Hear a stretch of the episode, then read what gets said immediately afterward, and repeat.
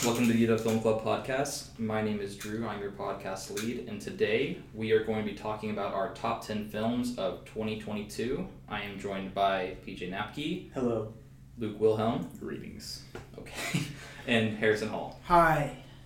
Alright, so I think it would be quite grand to start out with our honorable mentions, and I think PJ wants to kick it off first.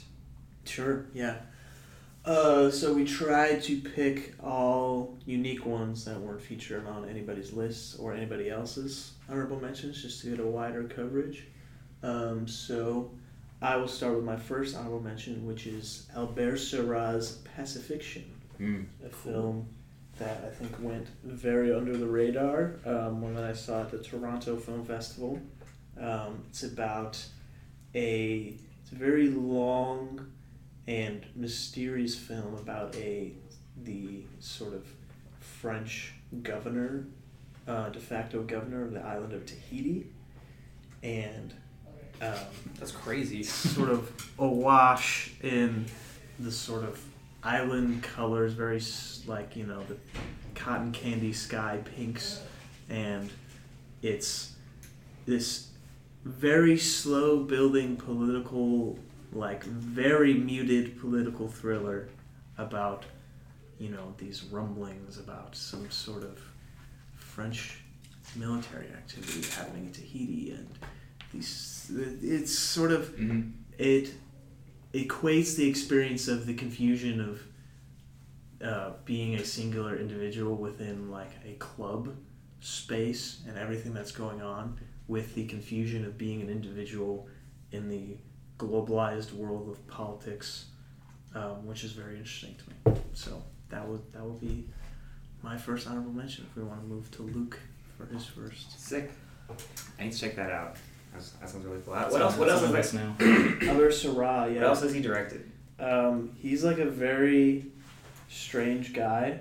Um, I actually got to see it. So he's done like uh, the death of Louis the Fourteenth. I've heard of Liberté. Yeah. Um, so I got to see the Q and A with him, and he's like talking about. So for the film, they used the cheapest cameras possible, Hell yeah. and they would just they, he wouldn't speak to the actors at any point during the filming, or tell them what was like happening in the story, and What? yeah, and instead, so like, and he would just be filming all the time, and then that just makes a very interesting result. So uh, yeah, I am, I am of the funny. mind ABF always be filming because you never know what you're gonna get on film. exactly. So that's actually kind of cool. Or or on the cheapest fucking digital you can possibly. that's Mhm. insane. Okay. Ups, and then he upscaled it to thirty five, which is apparently cheaper than Mm. just filming on film. Huh. Okay. Well, speaking of movies about how much French people suck, uh, my my first honorable mention is Prey.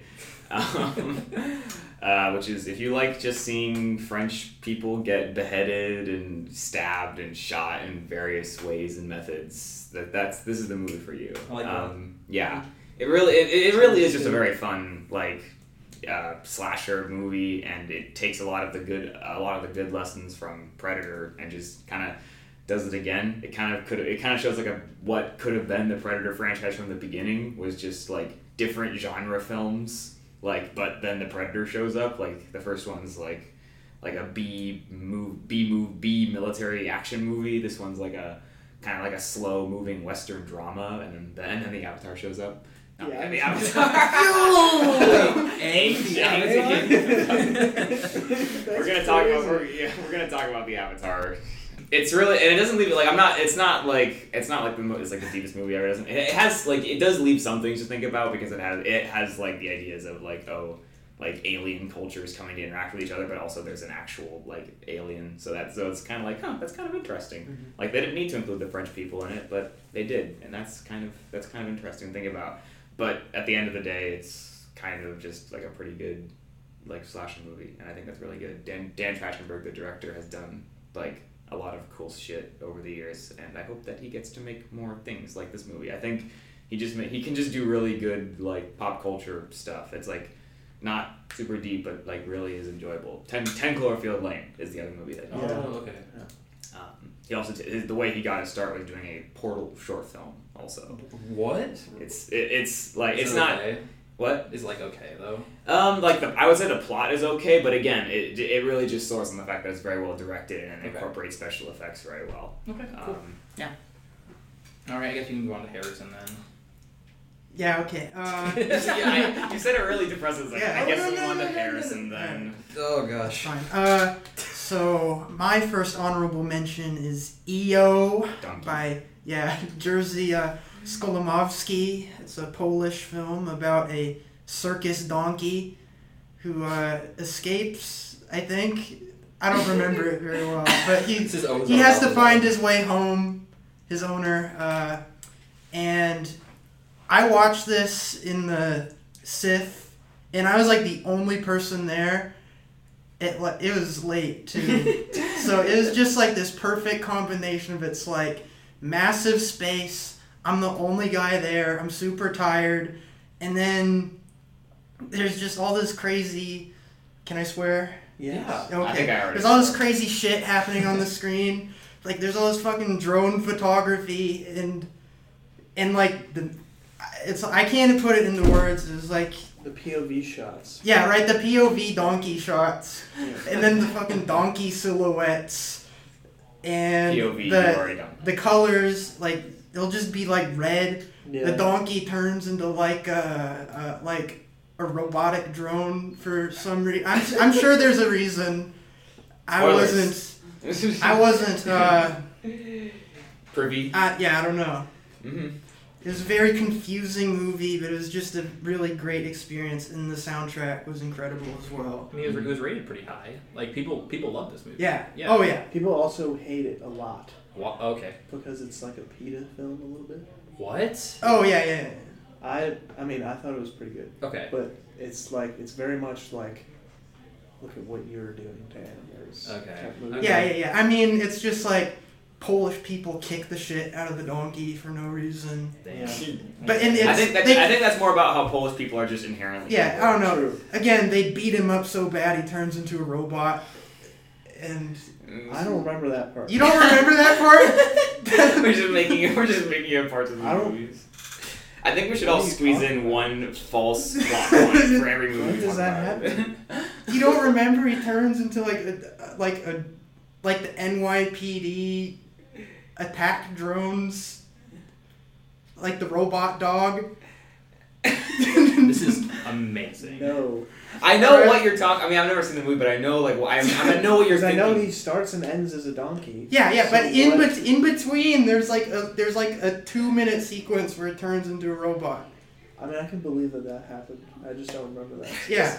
I like that either one of you, I- either one of you is either dreaming up something new about the movie, I- I mean, this is forgetting true. I- crucial about the movie. I preface this by saying I was like tired in a delirious state so who knows what actually happened in EO but it was great and I check it loved out. it Okay. Yes. I guess I'll have to on the Criterion kinda channel right now Oh, okay. Okay. All right. I'll check it out then. Um, I think I'll just quickly talk about on my honorable mentions list, Barbarian, um, which I know Harrison also had, but um, I ranked it a little higher. So Can I? Oh wait. mm. Shut up. No. talk. I was gonna. Well, I will say as little as I can about Barbarian because I I, was think gonna say please do because I, I would like to go in. the No. pleasure of seeing the movie is knowing as little as possible going in and being Oh, yeah. completely shocked, um, which is why I had to include it. I think it's one of the most unique like screenplays I've seen in a very long time. Um, just basically a woman who goes to an Airbnb and meets another guy who gets booked on the same night um, unexpectedly, and that is absolutely all I will say. It is presented as a horror film, and the trailers do a good job of not showing anything. So I can just say I, I think it has to be mentioned because um, I, I was completely shocked by the end. Um, every single section there was highs and lows. I was like terrified at some points. I was laughing my ass off at others, and then by the end I was deeply disturbed. Um, but more than anything, please go see this movie if you can. Uh, absolutely one of the craziest films of last year, and yeah, that's all I will say. It Cool. was like a crazy turn about halfway through the film. Yeah, It was like the one of the best theater experiences I had Yes. last year. Yeah. Like shout out Justin Long. I, I think it's like everybody went in like yeah whatever another you know horror movie of the week, but then it's like, oh, okay. Yeah, Bill Skarsgård being creepy as always. Because it, I think that it does a really good job of like building up on your expectations and then completely subverting them as well. yeah, Mm. So yeah, very I definitely. I definitely need to watch it. It is Oh my gosh, you a have bad to watch omission it. from my from my li- movies I watched last year. It's fine. It's fine. Do you want to go Um, next, PJ? yeah, Okay. my next honorable mention. Um, hmm, should it have been on my list? That's a question that I'm having right now. Oh, But, okay. Uh, Decision to Leave, uh, directed by Park Chan. You're making a decision to leave it off your list. I, uh, I'm gonna go You're gonna shoot cut myself. yeah. Um, so yeah, Park Chan Wook, legendary director. hmm You know, Snow. No, that's not him. You That's say Bong Snow- Joon-ho. You're gonna say Snow Crash. Handmaiden. Yes, yes, yes. Old yes. Vengeance Boy. trilogy. Old old boy. Yeah. Stoker. Great film like. I don't know why I didn't know because I've seen all of his movies. He's making the Sympathizer coming out next Yeah. year. Okay. So, um, great director. Yes. Um, this film is a very like De Palma esque, Like, Mm. Hitchcockian gonna say Vertigo. Hitchcock, yeah. um, like story of obsession and voyeurism, um, and it's it's about a detective who is investigating a, a Chinese foreign national um, in um, Korea who is like maybe killed her husband maybe, Mm. um, and then this like obsession begins. It's played by Tang Wei, who's awesome and very beautiful, obviously, um, and Park Hae Il, who's also another great actor. Very beautiful. Um, Awesome. yes, um, and it's it's like this strangely obsessive romance that ends up being like very heartfelt by the end. And I think what the strongest thing the film does is Park Chan Wook goes fucking buck wild on the cinematography and Mhm. editing Yeah.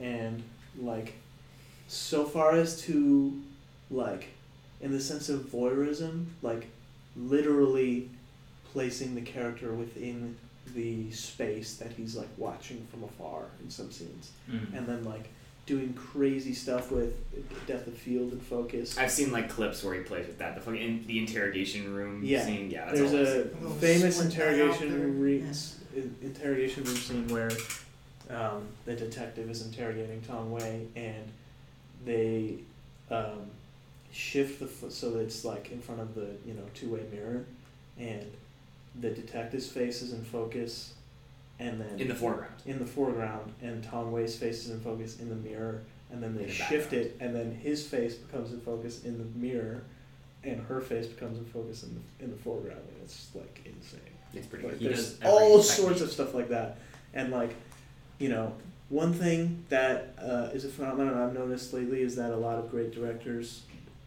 do not want to make films about the present because making films with phones in them fucking sucks because phones are stupid and ruin movies. But this is the best film to ever handle the idea of having Oh, really? an iPhone. Yeah.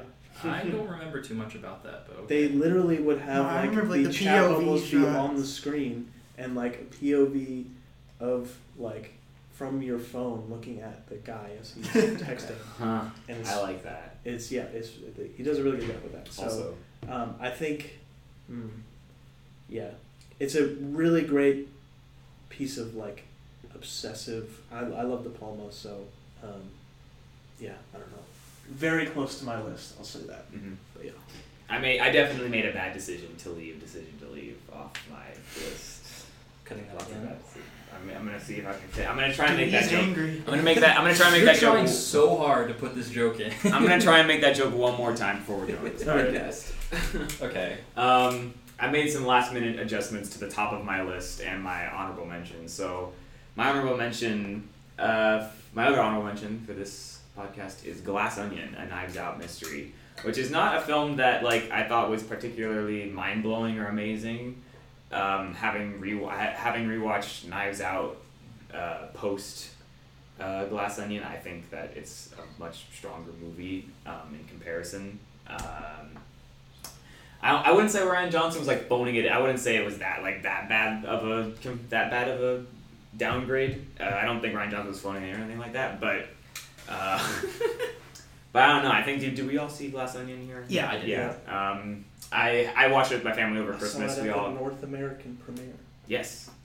I, I saw it in a packed theater with my family too. I think it would be a fun movie to watch in theater. It is like insane to me that Netflix is like, we'll just throw this up there for like a week and then it'll be on streaming Yeah. at Christmas It got a lot of box office too. Like Yeah. everyone was there in theaters, and Mhm. like it was the most packed theater I've been in in years. So Right. They were really dumb to only put that in theaters for like five days. And like you said, Rian Johnson was like pissed about that too. Mm-hmm. He's also pissed about having to subtitle it a Knives Out mystery. Yeah. like there are no knives being out in this movie. There is no connection to the previous movie aside from Benoit Blanc still being in it. Um, so I know that he's hoping that he doesn't have to do that for the third one that he makes. Um, but it was still it was still a fun time. It still hit, and I would say like for the first like hour of the movie, it still hits like the same highs of what I really like about Knives Out. But I think in trying to some in, tr- in trying to be a detective story that do, that tries to do something really interesting with how it unfolds the mystery, like Knives Out was, It tries to do something very similar, but I think it doesn't work as well. I don't know. If it, again, I'm trying not to spoil it because just in case. Um, but I don't know. Do any of you have something stuff to say about that? Eh, I mean, Yeah, it's just I liked it when it first came out, and I mean I still like it now, but it's like built on Elon Musk jokes and, Well, and like they did a- 2020 they did COVID a jokes. good job though. I feel. Twitter. Well, It's well, for people who are on Twitter. That is true. Yeah. But the thing is, And I think all of us. actually some of those jokes work worse Different after Elon Musk bought bought because the movie they made No, the I- movie well before Elon Musk became like a main In, character. yeah, and in, I think in between the time I saw it in theaters, He was the richest person in the world. Yeah, but he, he hadn't bought Twitter yet and publicly embarrassed himself for everybody to see and Mm. also blew up all of his Tesla I think people cars, became more inside critical him. of him actually after the movie. Yes. I, I would say that. I think I still and yeah, I there's- a lot of people still praise him, but like I'm just saying. And I still and I still think that Knives Out has a little bit of ambiguity to it. I think Knives That's Out an absurd thing to say. Knives Out leaves a little bit of ambiguity when it comes to a lot of its characters, and especially in the case of the character who dies in their show. I think that it leaves ambiguity to whether or not he was acting like in completely with good intentions, or if he made a mistake with how he like handles it, him possibly dying of a whatever he's overdosed with, whatever drug he's overdosed with in the first movie. Um, Christopher Plummer. Um, I forget. Naloxone is that what it is, or is that the drug that's supposed to save him, but they don't think have it's it? supposed to save him. It was morphine that Morphine that It was an overdose. right. Yes. Um, so it, like it leaves it leaves some room there about whether or not like he's acting there. Whereas this movie is like, yeah, man, Elon Musk sucks, which is true, but also it's just it's not as interesting. I feel of like a story. well, it's just boring. Like Mhm. in It's 50 boring. years, in 50 years, like nobody's gonna care. Right, exactly. It's We'll not have- gonna hold up. We'll have like I think I think Elon Musk at the holidays. Knives Out is gonna be more timeless, even though it's still like 2016 presidential and, like election. yeah, that's I think that's the thing. Like it, Knives Out does have some of this stuff too, but you can look past it because at its core, I still think it's It's a better well, film, It's a better sure. film for sure, and it proves that like again, Rian Johnson. That was again just as much Rian Johnson as this one is. So it proves that he and like also he Rian Johnson loves like noir shit. He made ah fuck. Why can't I remember the movie? Brick. Brick. That's that is the film. Like he loves, he likes noir detective Brick. stuff. So. Hmm? I, so he'll, he'll keep making movies that he wants to make, and and they'll keep and they'll keep again. Not Glass Onion, far from being like the worst movie ever. Still a very fun time. I Had a fun time It watching not. it I with my family. agree. Not the worst movie of all. yeah, that would have been. What was the worst movie? Actually, okay. I'm actually finish. Finish. Okay, here I was gonna say finish. Finish your honorable mentions, and then can we all talk about very? We don't have to like actually do a full discussion, but what was the worst movie you watched last year? Yeah, I got I got something in mind. But first, Go what is ahead. your last Yeah, yeah, honorable yeah. mention? Here's Okay, my hon- my other honorable mention uh, was X and Pearl by Ti West. I see them as one movie right now. Uh, so when X came out, I was like, "This is shit." and to be honest, it's still true a little bit. Mm. But uh, it got like the DLC balance patch that makes it like a watchable movie. Whoa. And that's what Pearl is uh, to me. Because I watched X and it's like the villain sucks. Mm. She has no character. But then they made a prequel movie about the character. Maybe and that's now why- I think she's really interesting. They shot Pearl like back to back with X. Maybe they Right, did that right. because they That's what realized- happened. Uh, when they were, I think they were filming it in New Zealand. Uh, they were during their COVID quarantine. They're like, man, let's just make another movie. Like, let's just write another script, I guess. And they dropped Pearl, and it's it's just way better. Mia Goth is incredible. Uh, she, I mean, she sounds like a sickly Victorian child. yeah, She bothered me. I don't know. But she's she's a great actress. Well, I was making a joke. I, I don't know. Pearl's the kind of character that's like she should be a little annoying. Mhm. I mean, Mia Goth uh, fits that perfectly, and she just she just carries the whole thing. I don't Yeah. think those movies would be half as good without her. And there's just a great dramatic monologue at the end of Pearl, and the the shot before it goes to the credits is like go goaded. Uh, I watched it a second time just because I wanted to watch the credits again. Uh, first time that's ever happened in my life. But I don't know. Per, yeah, I, fun do, movies. I would like to watch them definitely before Max 16 Yeah, MaXXXine. comes Uh, out. Halsey's in that Yeah, one. Yeah. Halsey's. Yeah. I I don't know why, but I guess Kid Cudi's an ex, so you got a little musician thing going on. Hmm. I don't I, I don't know. These people got connections, I guess. Yeah. Um, All right. I- move on to. okay, we, we can move on. Um, I'll just say like this is wrapping up the honorable mentions with mine. I said White Noise, directed by Noah Baumbach. Mm. Um, Baumbach, however you want to say Baumbach. Uh, I Writer of Barbie. I during as I was watching this, I was not enjoying it as much as I wanted to. But it, first of all, it's an absurdist film, so like it, a lot of the plot makes not a lot of sense. There's no specificity to naming conventions whatsoever. Everything is abstract. Um, like, um, uh, how do I say? Adam Driver works at the college on the hill, and he's a professor in Hitler studies. Yeah. Um, and there's just you do. large rooms with like no discernible like reasoning as to why they're there. So if you ever did theater and you know absurdist films like or absurdist theater like Ubu Roi or like uh, Endgame, not Avengers Endgame, but there's the, a the, the Irish, yes. so it's like thank you. Uh, I had I had to read that for a class research. That's the only reason I happen to know this. Went off. Um, so yeah, it was. I was like, kind of awaiting for the end, but then like as the it progressed and the narrative between Adam Driver and Greta Gerwig actually was wrapping up. Um, I was starting to get a lot more invested into how it copes with the fear of death. Um, was very interesting, and then by the end, the way it touched on consumerism in like a way that I haven't really seen before, it, at least probably not in anything else but an absurdist film, I was in love with. And then LCD Soundsystem hit us with like the biggest banger of 2022. Uh, check out New Body Rhumba if you can. And it was like the it was a scene where everyone was just dancing in a grocery store, and that honestly is what made me put this on my honorable mentions list. I love that scene so much. I've watched it like a million times. Did also like this film. You Um, did? Okay. Some interesting synchronicity with the real world, considering it features a large chemical spill from a train derailment, Mm-hmm. and it, this scene was filmed in East Palestine, Ohio, Whoa, and then that happened. whoa in wait, real ac- life. actually? Yes, they filmed it in East Palestine. know that. okay. Um, I don't know how it's not like The Simpsons. They just predicted that. That's crazy. Jesus. I don't know. I mean, maybe Greta Gerwig's up to something. I.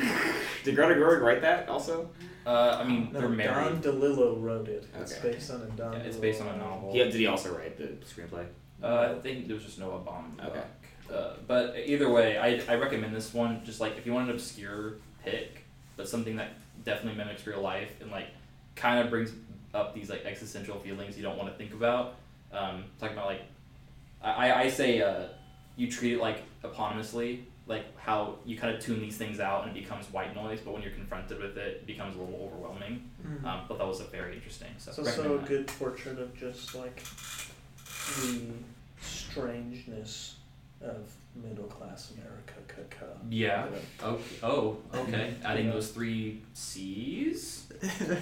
No. we gotta keep it family friendly. Just kidding. No. Um, but yeah, that wraps up our honorable mentions, and I think we can move on now to our top tens if we're all cool. Did anybody have want to pick their worst movies of last year? Just, the greatest beer run ever. Mm, really? That's, that's a good Just 'cause of, like the Vietnam War. Well- so I saw it at Okay. TIFF, Yeah. and it's literally about Zac Efron is like some dumb guy from New York whose buddies go off to the war, and he doesn't. And then he's like, "Well, I'll just bring him beer because we're boys." and the the movie is not against the Vietnam War. in anyway, the Anyway, year of our Lord 2022, he like by the end of the film, what he's realized is like, yeah, man, it's crazy over there. That's all he's. That's all he's realized by the end of the movie. You know, Mhm. he's like, man, it's crazy. Must be hard for those guys fighting over there. You know, and then, but he's just the fucking dumbest America on earth. Like, Mhm. and you know, that's that's what that movie's about, and it's kind of insane. Okay. yeah. Um, but I'd also say Amsterdam was one of Okay. the worst movies I've ever seen. Thankfully, didn't see it. Did anybody see it? No. No, I heard- no one did. I, I've seen I've seen It's multiple so times bad. the clip of Taylor Swift. That's what I saw. It's into, very funny, but that movie is it's baffling how terrible it is. yeah. It's like it's shot by Emmanuel Lubezki, who like so they try to make it like fucking like oh this is so ponderous and like look at the camera wander around this this the scene as these characters interact and it's like there's literally a scene where like first of all all the actors which is like a ton of fucking major actors in this movie they're all so bad. They're terrible. They're awful. Like they have no emotion at any point and they're just like terrible at delivering their lines. And i don't know if he if fucking what's his name told him to do that David O. Russell. David David O. Russell was like, I need you to like, give me the need to be worst so bad it's like literally Christian Bale. Christian Bale How like, hard can you? Yeah. s- Robert De Niro, Robert, yeah. uh, Margot Robbie, fucking like uh, fuck who else is in it? John David Washington. Zoe David Washington, Saldana. Zoe Saldana, Mm. Robert De Niro. Rami Malek, Chris Rock, Mike Myers, Michael Shannon, the most Timothy Olyphant, cast of all time. Andrea Riseborough, Taylor Swift. Yeah, it's like, and it's And it's yeah, it's- sucks. there's literally a scene. So World War One has just ended, and there's literally a scene where they're like, "We should celebrate. World War One just ended," and Margot Robbie's character is like, "No, there's gonna be World War Two later." Basically, she's like, "Don't be happy because it's just I'm not gonna again." celebrate. There's gonna be a great Because She's like, "It's just gonna happen again. There's gonna be World War Two. We're gonna have the. Holocaust. Yeah. Okay, Let's let's hold off. It's like Crimes of Grindelwald. Yeah, exactly. Yeah. So Um, that, those are mine. I don't know if anybody has any.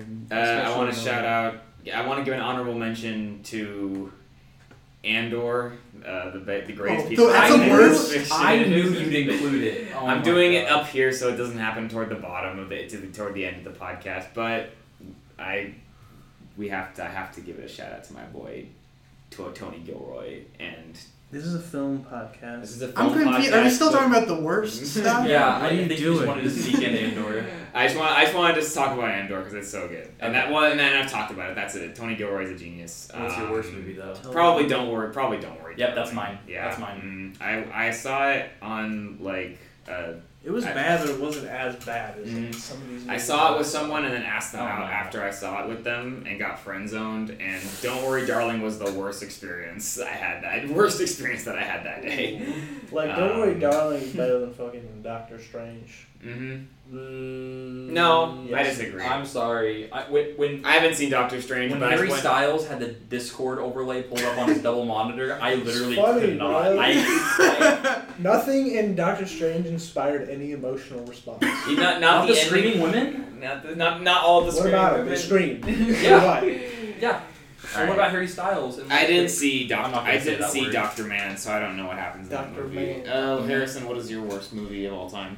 I of all time. Of oh, last- oh of- oh my god. of just okay, last The year. Circle, starring Tom Yeah, Hanks. so I don't think it's like the worst per se, but my least favorite is absolutely The Whale by Darren mm-hmm. Aronofsky. Yeah. It's just this really best, best picture winner. Yeah, I know. It's just this really confusing, strange movie about like fat people are people, all right, but let's make him look like the absolute most grotesque fucking monster They do you've, that. you've ever seen in your a, entire life. there's a fucking Oh. scene where they like throw a metal music over him, like just like gorging himself, like throwing ham on slice of pizza Well- and dousing it in ranch. Yeah, I could. This is. I could go on. on forever about the whale, but it, yeah, I mean, there's a scene where he's like, he's googling like, "Will eating give me heart attack?" And then he's like, he's like, "Damn, I'm hungry." So he opens up his drawer, with the granola. With the granola really bars bad. inside, and he gets really sad looking at the granola bars. So he closes the drawer, opens another drawer with like a Snickers and Three Musketeers. Yeah, and then he eats that instead. And it's like, what is this? So like you're just saying the film is basically fat phobic. I, I, I yes mean, and no. I don't. Okay. I mean, I don't have- Are, are we it's trying to make right you. now? It's just it's just like stupid emotional ma- manipulation, and it's like there's like weird story beats with how unbelievably cool his daughter is to him. Yeah.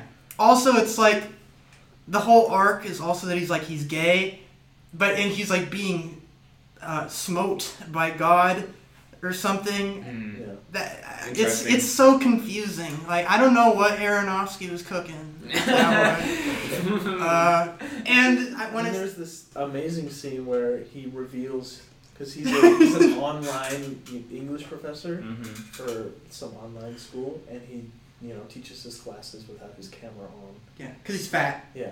And then there's a scene where he reveals himself.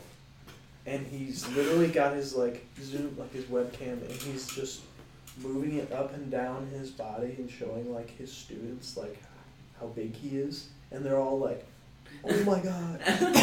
They're, like, dropping out of the class. call. They're like, I can't be in a class. I can't be in a Zoom room with someone who's overweight. Are you it's- serious? What is, it's Yeah. just like, That sounds what is this move? What is happening right now?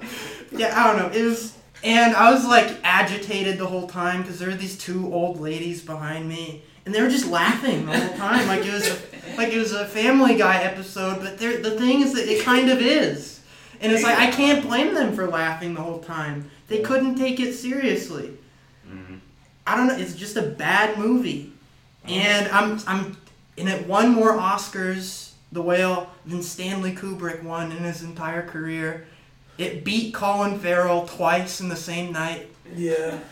I hate The Fucking Whale. did it. I, yeah, Yeah. twice. And Avatar had like a hundred times the whales too. So it didn't more even win. whales, and they're actual whales. Yeah, it didn't. It's not even the most whale. but how many frames in Avatar are just? It's, it's also crazy like- that the whale is just that one. That's one The whole movie. Yeah. Oh, Very experimental. I've seen only one image from the whale. and It's just Brendan Fraser staring off at the spotlight Yeah. on him. How many? Yeah, Avatar. James Cameron failed to consider he should have put one frame of uh, Brendan Fraser just going like. "Arr." Well, shout out Brendan Fraser. I still like him. Yeah, no, th- no. This is not. None of this Hopefully, is. Hopefully the flavor. clout he gets from winning Best Actor Yeah. gets him into some good movies. I I, right? I agree. I agree. And hopefully people won't keep continue to treat him like he's a literal. I don't. baby. I don't think they're infantilizing him. I think it's honestly just they're They celebrating. are one hundred. Oh, yeah. Oh, yeah. Okay, you're on Twitter just as much as me. Calm down. PJ, what is your number ten? This is from watching. Uh huh. Okay. Sure. Anyways, We'll get into top tens now. Finally. All right, my number ten film is Laura Poitras's All the Beauty and Bloodshed, which is a documentary film about the photographer and um, activist Nan Goldin, um, noted for her work in the '80s, sort of surrounding the um, vibrant LGBTQ scene in New York City, um, and then sort of the AIDS epidemic surrounding that. Um, but sort of the film is is more of a less of a diary piece about like you know just you know going through her life. It's split up into seven chapters, which and then it's more of a collaboration between the director um, who's more known for her work in like you know Citizenfour, like other. I think she also earlier made a documentary about the Iraq War when it was happening. Like Mhm. her films are usually about like confronting the conspiracy uh, security state, um, and um, this film definitely gets very political as well in the fact that just how sprawling Nan Goldin's life was and how many sort of larger button issues it touches upon. Um, you know, you sort of see how she grew up in the very like repressed 50s era 50s suburbs you know she has a sister who you know realizes that she is gay and is put in asylums for the rest of her life and kills herself um, and then we see her sort of move away from her family move into this world of sort of you know found family amongst the gay community in New York, and then sort of how that's just wrecked by Mhm. the AIDS epidemic and the government's unwillingness to do anything about it, and honestly, strong desire to see them all die. Um, and there's a lot of really sad portraits of you know her, just all the people around her that she loved, you know, dying, and there's nothing she could do about it. Um, and then the sort of larger um, thing that overlooks the whole film is her subsequent addiction to opiates um, and her fights against the Sackler family, um, the founders and executives of the Purdue Pharmaceutical Company who invented OxyContin, um, she became addicted to and almost died in a fentanyl overdose. Um, and it's the what the documentary does really well is tying all these things like it's not linear and so it, it goes you know back and forth in history and it ties sort of all of these threads of Nan life in interesting ways so what Nan Goldin is like mostly known for um, is she put together her photographs in these slideshows which she would narrate herself and you know put music to and things like that. Um, and so occasionally like the director and her will collaborate on these slideshows and she'll act as the narrator again where she's like narrating these own like portions of her own life from her own work um, which become really interesting as like she's sort of reevaluating the work from a new perspective. Um, in that she's in this new period of her life where she's not working and instead she's basically like protesting against her own work in the sense that a lot of um, her what her protest group does is they go to museums where a lot of Sackler funded you know wings of museums because they own a lot of art and such um, and they protest to get the you know Sackler names taken off and such remove all the art um, and a lot of these museums is where her art is where her work is held as well. Um, and so it's interesting to see like how she deals with you know fighting against these institutions which are also the foundation of her success. Um, and then you know sort of culminating in sort of how we see all of these events come together and affect her mental and physical health in the present day. Um, I, I mean, I guess she's a real person, but I won't necessarily say how it ends. Um, Mhm. But I, it's it's both. It could easily have been, you know, simple, like diary style documentary that just goes through her life, and you say, "Oh, look, great artist, she did all this stuff." Could have very simply been, "Oh, like, this is just you know endless sob story." Yeah. Um, but I think what the film does a great job of is interweaving, because there's a lot of tragedy in her life. It's kind of defined by tragedy. Interweaving the tragedy with sort of a lot of the beautiful moments that she was able to capture in her art, um, and what she's since created in her activism. Um, and so, yeah, I think it has been rightly lauded. I think it won the Golden Lion Venice Film Festival and stuff. So, Wh- Which film festival?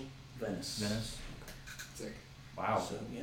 It's I found out it's on HBO, so I actually might just watch that because I have HBO Max. Yeah, definitely. Um, It is on HBO Max. Okay, good. really great, even just as like if you want to learn more about Mm-hmm. what was going on in the '80s, or even just about the you know Mm-hmm. opioid crisis in America, which is you know killed hundreds of thousands of people. Right. Yeah. I, I haven't really seen a film that like covers these sorts of subjects. It's just like sometimes those those areas get a little too personal for me. But I, I'm still very interested to learn more. And the fact that like, Yeah. this is such a big recommendation, I'm super interested. It now. grounds it really well in her story, Let me put this down. which I think makes it Nice. more Very- palatable. Really sucks. Wow. But yeah, it's a very very good film. Thank you. You know, I think that the title captures it all perfectly. You know, all the Oh. beauty and bloodshed. Mm. So everything that comes with that. But yeah, we can move on to the next one. Okay. Sick. All right. Do you want to go to yours, Luke? Sure. My number ten is Neptune Frost. Um, Have which not is, seen it. You need to explain what this. I don't actually know what this movie. Yeah, I don't know what this is. I thought people actually uh, uh, like. I knew. I know a lot. Not a lot of people It's have like seen an it, but I thought. Afro-futurism thing. Oh, Right? is yes, it's a what, what was the sentence I used to describe it? Nep- Neptune, an experimental lo-fi r- uh, radical cyberpunk musical. Oh my god, this Um, is awesome. Afrofuturist is also a word that I would use to describe it. Um, directed by Saul Williams and An- Anisia Iz- Izumin, I think, say you pronounce her last name. Um, she, both of them, And Saul Williams is like a musician, so the movie has a very like musical bent to it. Um, like, it is it is a musical at its core, but the songs are like not always about like the plot. And, or sometimes the songs just like become the plot. It's it's so weird.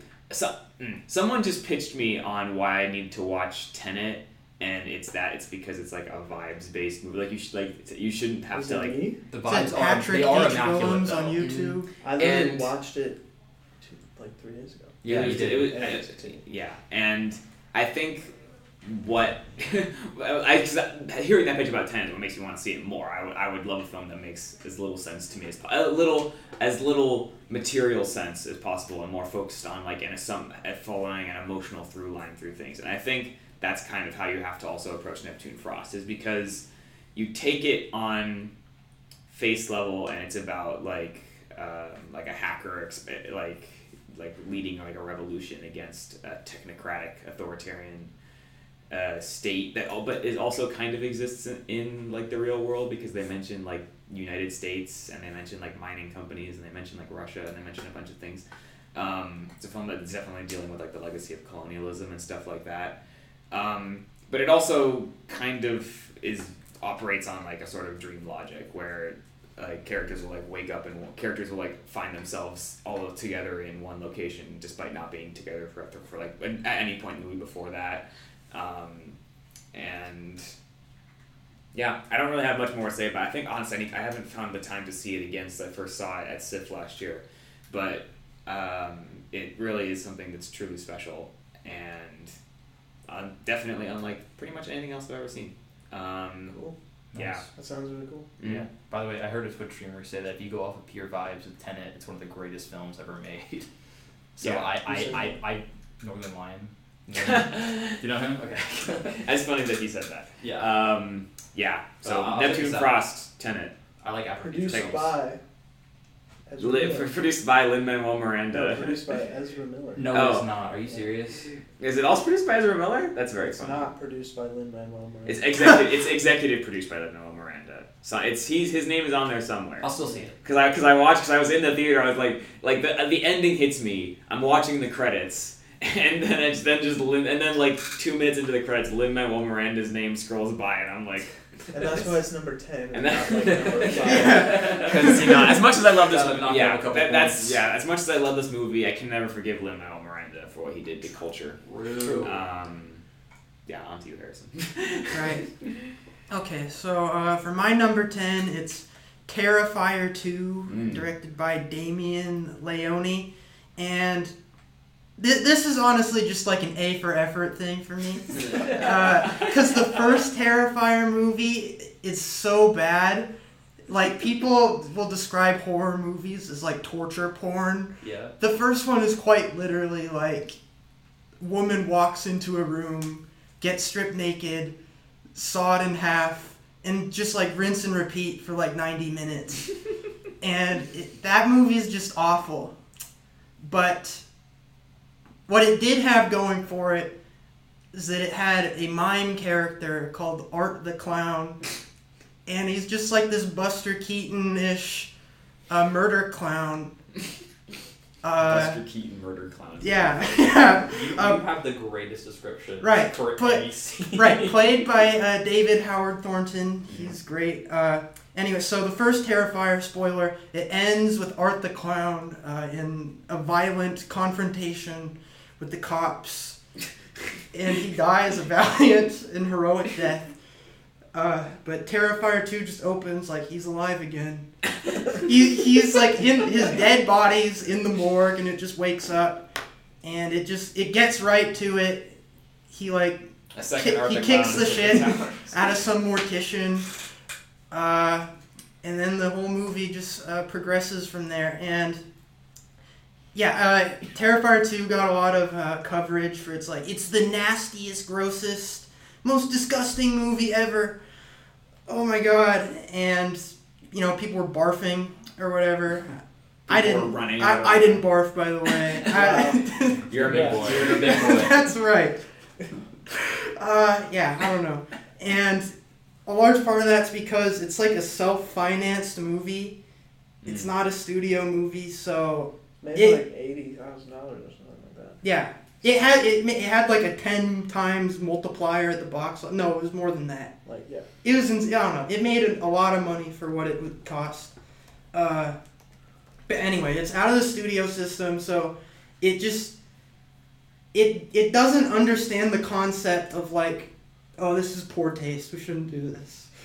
it's it just like it just does it over and over again. Uh, and yeah, it's I don't know. It's wild. Uh, when the movie ended, there was like a behind the scenes documentary with Damien Leone about the special effects work on the movie, and that's just the sort of thing that's like I don't know. I can hype it up as like it's so you know again it's so nasty, it's so gross, but I just feel like there's like an underlying like art to it of like good gore Mm. because it's all practical effects gore Uh-huh. and it's just and it's why it's everything I love about horror movies. Honestly, it's just it's they're so tactile. They just have this great Textury. yeah this texture to them, and You can feel it in your bones. yeah right. It's like yeah I don't know. Is I it- feel like for me, like it, like I can't watch the Saw movies. I think Yeah. just like straight. No, I torture understand, porn, you like know. literally, I just like I hate this. So Yeah, I I don't know don't if I could watch that. it's it's just it's a movie for the guys who've seen it all. you okay, know? then yeah, then yeah. it's I don't know. You crave more, and this is weird. Right, and since I've seen Terrifier 2, I feel like slasher movies have just been worse to me. Like They could be slashing way Wow. Yeah, they could be Scre- slashing no, way Scream harder. Six came out, and everybody's like, you know, this movie's brutal, and it, it's just I see like the CGI gore, and I just feel nothing. It's like up next is just literally killing people. It's like finally what I actually want. Yeah, wanted. yeah. Well, I don't know. It's like I can't go back to digital gore in studio movies, I mean, I which, which is everywhere now. By the way, like you can't watch like Cocaine Bear has like digital gore all over the place, Renfield, and it's Mhm. I don't know. It's like it's just good to get back to basics. Like No, I got I got twenty bucks. I'm gonna buy a bunch of fake blood, and I'm gonna make like a weird animatronic Hell of some yeah. girl. Yeah. Uh, fucking Yeah, and I'm and I'm just gonna rip rip it in half, and your bare hands. and there's gonna be a scene where the clown guy comes in with like a sand bucket full of table salt, and he rubs it all over her wounds. Oh my god. And then, he, and then he comes in with a bottle of bleach and pours it over. I don't know. I just want to remind you that we're recording this. Yeah. Yeah. this will be used against you. Yeah, well, I, it's yeah. It gave me some ideas. I Uh, remember no, that terrifying too. I, I don't know. It's like oh, that's, It's that's just- personal life. It's just the epitome of like dumb fun horror movies. It is the capstone of Yeah. 2022 the end horror. game. I mean, In horror my has book. always done practical best, no matter what Yeah. history. It's not even I don't know. fair. The thing. Unironically, deserve best makeup at the Oscars over the whale. Okay. It was made for two hundred fifty thousand dollars. Well, that's a sort. Of, It's kind of fishy because it's like there's one scene that he wanted to crowdfund in particular, and they just like massively overshot the fan support to fund one scene. So it's probably more than two hundred fifty thousand dollars. Okay. Hmm. But it the In that range, less than a million. I don't know the actual budget's unknown, but it's just it's cheap as hell. I'm hell. willing to bet it's less than a million. The million. only thing that put me off from going to see it was that it was two hours and eight. Yeah, it's minutes. it's okay. That's a It's more than two hours. Yeah, that's like the one thing I, I can hold against it. Really, is that like again, it's away from the studios. You It can could've do whatever terrified he a wants. bit He's less. like, I don't, it should be like a Terrifier one and a half. 160 minute epic. Yeah, it's I like it, you know, I. But, but, yeah, um, no, it's yeah. I it's filled that. with gags. It's very fun. Okay. Buster. You can uh, move on now. Okay. Well, So I just want to. Oh, Oh. me again. Never mind. Okay. so Wow. can we clarify like the reason why though? We never explained our process. Yeah. So Sure. Yeah, I guess we should have done that earlier. it's Whoops. okay. It's okay. It only comes up comes up now, so here we go. Um, but I have my number 10 as the Northman. Um, but the way things are going to work for this specific podcast is that if someone has the same film higher on their list, we are going to delegate and Save wait that discussion.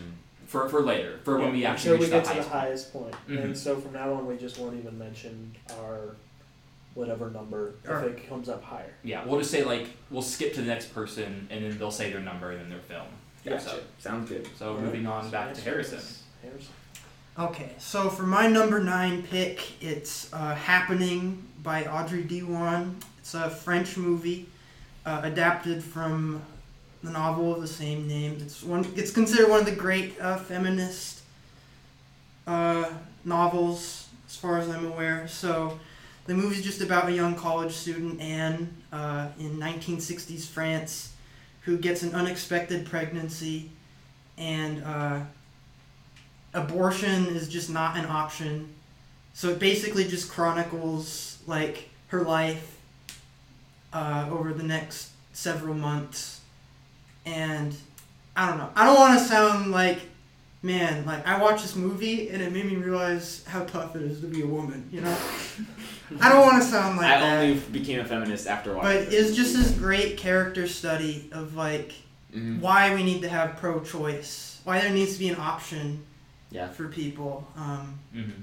because just throughout the movie, it's like, and I don't want to sound like, like, you know, it's a very sensitive subject, the subject of abortion, Ooh. you know, but uh, it's just it has this, it's, it's so intense.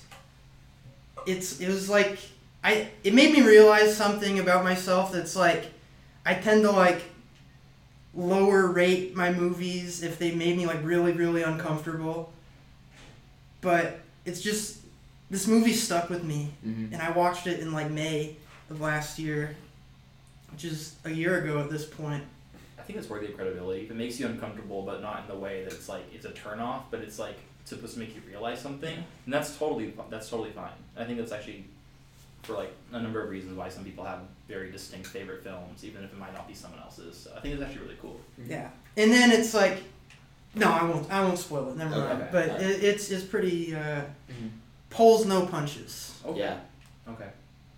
But yeah, I don't know. It's an incredible movie. Uh, I'm re- I'm good to move on though. All right. Thank you. I don't wanna linger I, I, on it for too long. I don't think I've heard of this one before, so I'm gonna have to check it out. I'll put it on my list now. Thank you. Thank you. So we are now going to move on to Luke's number eight, which is Three Thousand Years of Longing, directed by George Miller, famed director of Happy Feet and Happy Feet Two. Um, It's true. how about how many of you seen? Did any, have any of you seen this movie? Yeah, I saw No. it. I okay. have. I'm glad. Okay. Yeah. I enjoyed it. Yes, no. Good movie, I would say. I wish more people had seen it. It kind of feels like this was like I feel like this is like the movie this is the movie I'm kind of most miffed about people missing. Like or or also just not only because there are a lot of movies that like weren't seen by uh, on our list that weren't seen by wide audiences, but I feel like at least got some of that clout back whether it be in like RRR say was like very much I'm talking in talking about it's like, it's like Western, obviously was the biggest movie in India and stuff because you know Tollywood and all that. Um, but um, like Thousand Years Long, I just feel is moved out because it didn't it didn't get a wide audience reception, didn't really get a super strong critic like aside from people kind of liking it, didn't get super strong critical reception, and then it was kind of not present at all during the award season. So it kind of just came out and then went away and wasn't talked about that much. And I, eh, I'm kind of and, like I didn't think I didn't think it was like um like a genre defining or like super climactic movie in any way, but it's a really but I think it's like a really really good movie from George Miller, kind of doing like the inverse of what he did with Mad Max Fury Road. If you think of Mad Max Fury Road as like one long continuous story that moves through like one space and then goes and then goes back you like you know the plot of Mad Max Fury Road. This is kind of almost an inverse of that story, which is like intentionally cut up into various different anthologies, and even the larger story itself takes place in a very fractured kind of way in You different want to locations. the, the plot of the film a little bit. Yeah, it's the film follows uh, Tilda Swinton, who's a what's her profession? A narratologist. She's like in she studies she studies stories. the study of Yeah. stories is what a na- narratol. I for narr- something like that. Yeah, um, and her whole thing is that like as society moves into more of like a tech, uh, like a technology focused modern capitalist world, the tales of old become less and less relevant to today's society, and then she winds up meet, and then she goes to uh, like a conference out in I forget what country. Istanbul. Yes, Istanbul, and she happens upon she comes into the possession of a magic lamp which has Idris Elba in it, um, a jinn, and gives her three wishes. And but before giving those wishes, basically recounts to her this story of his life essentially throughout the ages um, and various other people who have held the lamp. Because her whole thing is like she doesn't believe uh, that like her that this is like a good idea because like you know the old saying of how like you know all of the ge- all of the genie stories are cautionary tales and stuff like that Uh-huh. and the movie is sort of confronting those kinds of things and mm, yeah i don't want to say too much more than that i just think like it's it's a kind of movie that deals like it goes into the goes into like the heart of like why we tell stories as humans like what's the point I, and like i think ultimately makes the argument that stories are what makes us human um, and yeah, it's I mean it's certainly not like the all timer that is Mad Max Fury Road, but it's like it's still a, a director working at like the height of his craft, and I'm sad that it didn't get more attention. It's a very heartfelt film. Yes. I feel like it's very romantic about the idea of storytelling Mhm. um, and sort of the connection that it can create between people. Yeah. Like, and how that can create sort of like a Mhm. like a protective boundary for that relationship from this sort of endless, you know, noise of the outside world. you Right. know? Um, yeah, I don't know. I thought it was a. It was like a, it's like a nice little film, you know. Mhm. Very, it's very like yeah, heartfelt is the right word. Very like emotions are a very strong thing. Like you know, love, grief, lust, all of like are like as these like big engines driving like historical forces. It's yeah, it's it's a lot and it's really good. I think. I It's- think that. Oh, You can Go ahead. oh, sorry. I think that it like sparked a theory in me that I think like action directors make really great romance movies when they're trying to. That's that's a key asterisk. Mhm. Uh, cause there's just something about like the spectacle of action movies that just translates really well into this kind of thing, of the just the epic like romantic. Cause uh, it- again, Mission it's three it's two. it's three thousand years of longing. Like that's a lot of years of longing, That is a lot. lot. and And there's so many years. it's just It this. does a really good job of portraying the enormity of that. Yeah, Yeah. like like like there are parts of a movie where it hits you like shit. This man was longing for three thousand years. How, like how long is the movie again? Three thousand years. Oh, yeah. true. Okay. Yeah. Longest movie ever. I'm actually still watching it right now. Oh my god. I I'm don't so know, behind. it's Don't spoil Probably it. like two hours or something. yeah. Mm-hmm. I don't know. Any filler arcs? I'm just kidding. So Yeah, the like the final act of the movie is the filler arc. Do, are, uh, do we want to move on? I, I I was gonna see Three Thousand Years of Longing. I think I just like I, I, I had other things going on because when was it even released last year? It like, I, August. fuck, I fucking don't remember. okay, yeah. Um, I think it was. I think August August. because I saw it before school started. I think, but like the same month that school started. So. All right, I'll, yeah. I'll probably reconsider watching it because I like George Miller stuff. Mhm. Even Happy Feet. I'm just kidding. So Just kidding. Happy Feet's great. I, don't I just remember for some reason, like when the, when the real humans showed up, I was like really freaked out as a kid. Like, oh my god. You guys remember the quote from my Mad Max presentation? Uh, Oh yeah, it's like if you make me if I do another like penguin movie, I'm gonna kill myself, right? It was like, if the studio came to me and said, "Come up with an idea for Happy Feet 3, I'd say, "Shoot me." yeah, yeah. The original Happy Feet was good. I just remember being scarred from it because I was a child and it mixed reality with like animated penguins dancing. But for three thousand. I think we can move on from Happy. I know that at one Hey, I'm point. sorry, I'll cut it I know that at one point the president of the United States says we're gonna bang up the sign, no fishing. And that, that's, I remember that one. I don't remember that. I don't know, there was like a zoo scene, but I don't even remember anything else that happens in that movie. But we, uh, we, we should probably move on. I'm Okay. sorry. Uh, Um, we can move on to my film okay. for my number eight, which is Marcel the Shell with shoes on. Marcel so is moving. No one had this on their list, which is fine. I so this is directed by Dean Fleischer Camp, um, and it kind of has a long history of like how long it's being made. So I can't remember when the original Marcel the Shell short was posted on YouTube. It was like it was like early YouTube. Say was- Marcel the Shell with the shoes on five times. I not gonna do that. It's a long title. I just say Marcel the Shell, but Mhm. uh, he and Jenny Slate, I know were dating at the time, and that's why she even voiced the original Marcel the Shell. Um, and it was like it was really cute, and I don't know what prompted A twenty four to like want to revisit this YouTube short so many years later, but it'd be really good and very successful.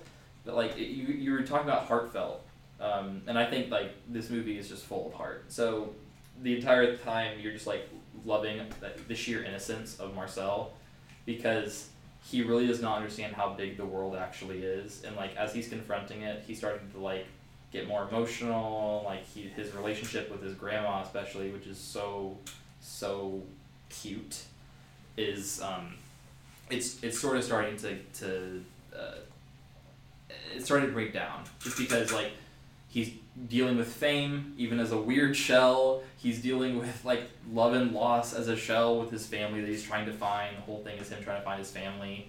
And eventually he I, I won't spoil anything if you want to know more about it but I, I, I just I think like the little in between moments that the film portrays um, and like how creative he is and how small he is but like he's sort of captured the hearts of so many people is really endearing to me um, I know the the quote's been said like the smallest of creatures have the biggest hearts or whatever, but I just kept finding myself like getting like emotional every single time Marcel was like discovering something for the first time. It was like literally watching a like a child interact with stuff. It was really cute.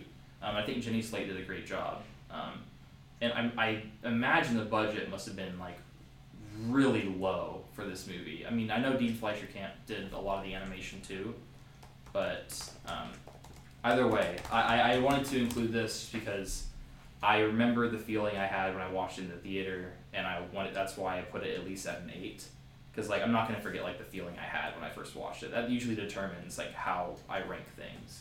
Um, and for me, yeah, Marcel the show. Did you see it at SIFF as well? Yeah, I sat behind you, dude. Okay, I'm. s- I you said hi to me, but it's I don't. It, but the point is, I I think everyone in the theater liked it too.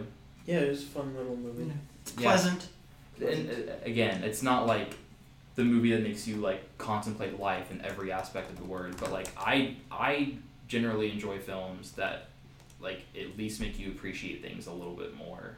Because it's not about like rethinking things it's more about like appreciating things in different light. That's kind of why i liked it's such a beautiful day. It kind of made me appreciate like things a lot more than i already did. So we can we can move on um, which i think we're gonna go to pj oh no yeah Yeah, PJ. uh, with his number seven film which is titled Broker, directed by Hirokazu Koreeda, Japanese director. I think his first foray into Korean language filmmaking. He actually made, it was two years ago, he made a film called The Truth, which is his first film in English and French, which he doesn't speak either of those languages, so I don't know how he made that. He doesn't speak Korean either. I Um, mean, but yeah, so Park Chan Wook um, doesn't, doesn't speak English, and he's directed some English language films, right? He probably speaks some English. Probably speaks something. Um, but I've never seen like an interview where live where he speaks. Oh, whatever. We're doing. Um, so yeah, um, this film is about a baby uh, baby broker, um, or baby brokers. So basically, in South Korea and lots of other countries, um, there's practice of baby boxes where mothers can, you know, leave their children, um, like at certain areas, and the baby will be taken care of. Um, and basically, the film follows Song Kang Ho, the one of the greatest actors of all time, Mhm. A South Korean legend, um, um, and his partner, and they work at one of these churches that has one of these, but basically they have a side business where if babies are put in the boxes, you know, they take them out and they, you know, put them in, delete the security footage, and then they, you know, sell the baby to some wealthy family who can't have a baby of their own. Um, and so, um, the story then follows them doing this, but then the mother ends up coming back for their baby. Um, and then the story is them sort of going through that journey with her as she knows that she can't take care of this baby, but then they're sort of going through the process of finding the parents for the baby together. Um, um, it's sort of a spiritual, you know, sequel, not really a sequel, but like um, a similar piece to his previous film, Shoplifters, Mm. um, which is, you know, this is kind of a trope that's developed now, but sort of the idea of found family. Um, but I think, given the unique talents of Koreeda, and you know his long career is, most of it is dealt with like dealing with complex family dynamics and sort of the like intimate moments, intimate and mundane moments that you can find like in these small interactions. Um, and so what this film ends up doing is sort of following that lens, creating a found family story between this like strange group of people, like people who were intending on selling the mother's baby, the mother herself, the baby. They end up pick, picking up this kid from an orphanage, um, who one of the um, Song Kang Ho's partner, like formerly was an orphan as well, um, at that orphanage, and sort of they just like put together this like you know strange family, which is like something that's been done many times in film, um, but I think the unique talents of Koreeda like sort of elevate the emotional impact um, in that like he sort of provides other expect perspectives as well because like throughout they're sort of being chased by a pair of detectives and you sort of see how they grow like in getting more and more information they like you know they sort of like come to empathize with you know the people with the baby and stuff um, but yeah i don't know. I just think there's a lot of really tender moments a lot of it's really well shot um, um, in a way that is unique to Koreeda films Yeah. did anybody else see it Yes.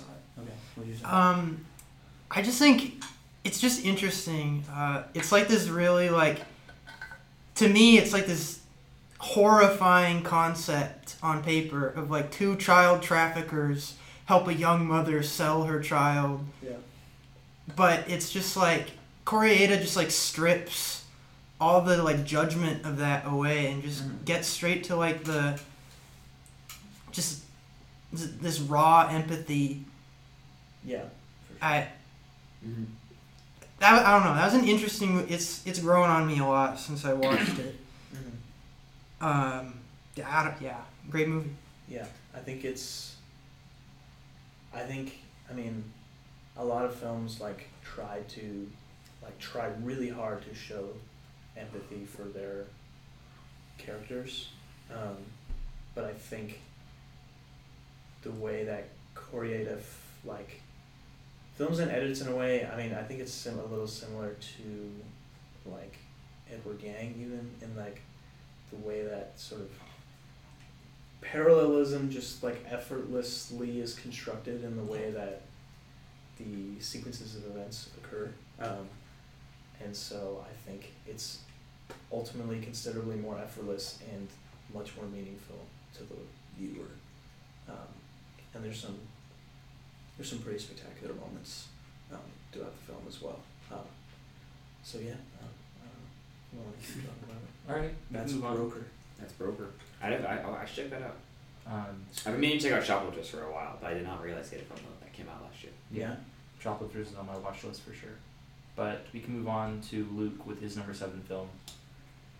Uh, do you mean to say it? Uh, no, but I think we'll actually move on past my. You already said it, no. Yeah, I, I know that that's the. Wow. So it's I'm in a comedy writing class right now. Sure. um, yeah. Um, yeah, my number seven film is Nope, the first Jordan Peele film ever Ever. that I've seen.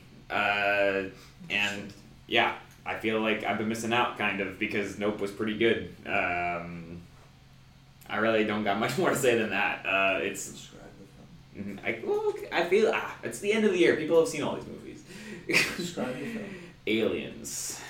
Um, it's basically uh, Daniel Kaluuya is on a farm with a bunch of horses that he's inherited from his dad. Uh, very, very, very, very recently after the film starts, because his dad is struck by an object that fell from the sky, and so he's sort of kind of trying to take over the family business in like a film in a kind of new film industry that doesn't really have a need for like practical real animals like that anymore and so the film and like it starts off with him kind of bonding with his sister over that uh, and then some freaky shit starts happening with aliens and then also there's a monkey at one point um, I love Gordy. I love Gordy. Yeah, no, like that. One of the more terrifying scenes I think I've seen in a hot minute of film of like modern filmmaking. Um, but yeah, it's. I'm just I just like I, I like it's just like a good movie from head to toe. Like it's it's uh, a well made thriller movie. It's exciting. It's quite terrifying. It gives and it gives something to chew on, like a little bit to think about in the little brain space. Um, and is also kind of like even though it ends on a really like upbeat note and with the Akira slide, Yeah. um, it is also kind of like presents a very dark like outlook on the universe and man's place within it. Um, specifically, I would say. Yes, and, and, like, and of course, like that's that's like the uni- the universal reading is also that would be to only you say that would be ignoring the ways it's uh, specifically about like the modern film industry. Um, like the this like this like Jordan Peele made this film sort like almost as hi, sort of as his attempt to save the blockbuster. And I don't think he was thinking he was going to do that, but he, he but he wanted to make a movie that was both an exciting movie full of visual spectacle, but also a movie that reflected his outlook on the entertainment industry. And I think it really, Sure. I, th- I think it really does thread that needle quite well. Yeah, I think spectacle is the defining Right. because like he's both presenting us with amazing spectacle, but then also analyzing Mm-hmm. what that means to be a viewer who is solely intrigued Yeah. by spectacle. And nothing else. Yeah, and Mm-hmm. and sort of how Hollywood buys into those narratives and forces them upon People. Mm-hmm. people. Um, but yeah, I mean, I think most of all, in doing, but in doing so, he also creates like an amazing spectacle that's Right. super exciting to watch. Are we seeing like that Jupe and like his actions are more representative of Hollywood? Jupe, which one's Jupe? That's Stephen Yeun, Stephen right? Yeun. Oh, Yeah, because I, I, I, I kept hearing that word spectacle being tossed around, but I, I, I don't s- see people giving it a lot of context. So I want to I see would like, say what Stephen- people and how they how that is shown. I would say. I think the idea, I think the trope throughout the film of the fact that you have to.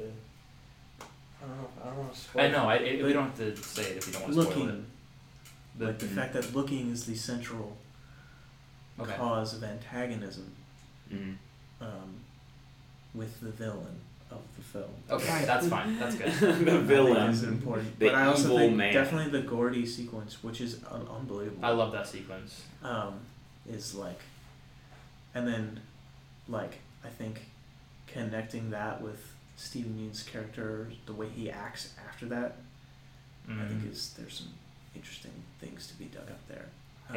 I initially, when I first saw it, I actually did not like the movie. I was I yeah, was we watched it. I was next to you, and we Yeah. were like, I don't get it. I was very upset. I was very angry because I knew going in just how good Jordan Peele was as a director. Like after coming off from Get Out and Us, I was my my expectations were like at an all time high, and I should have not expected a horror film going in because it really it really isn't that at Yeah, all. I agree. I actually disagree. I thought, in terms of like scaring the shit out of me, Nope is actually like on top. Like There's a scene uh, set to the song "Sunglasses at Night" Mhm. by Corey Hart. That spooked the shit out of me. That was really scary. I would agree that it's spooky. Oh, but I, I, wouldn't say it's not like a horror movie. I think though. it's yeah. I think it's much more influenced by things like Well, Jaws. Spielberg. Yeah, Jaws is a horror movie though.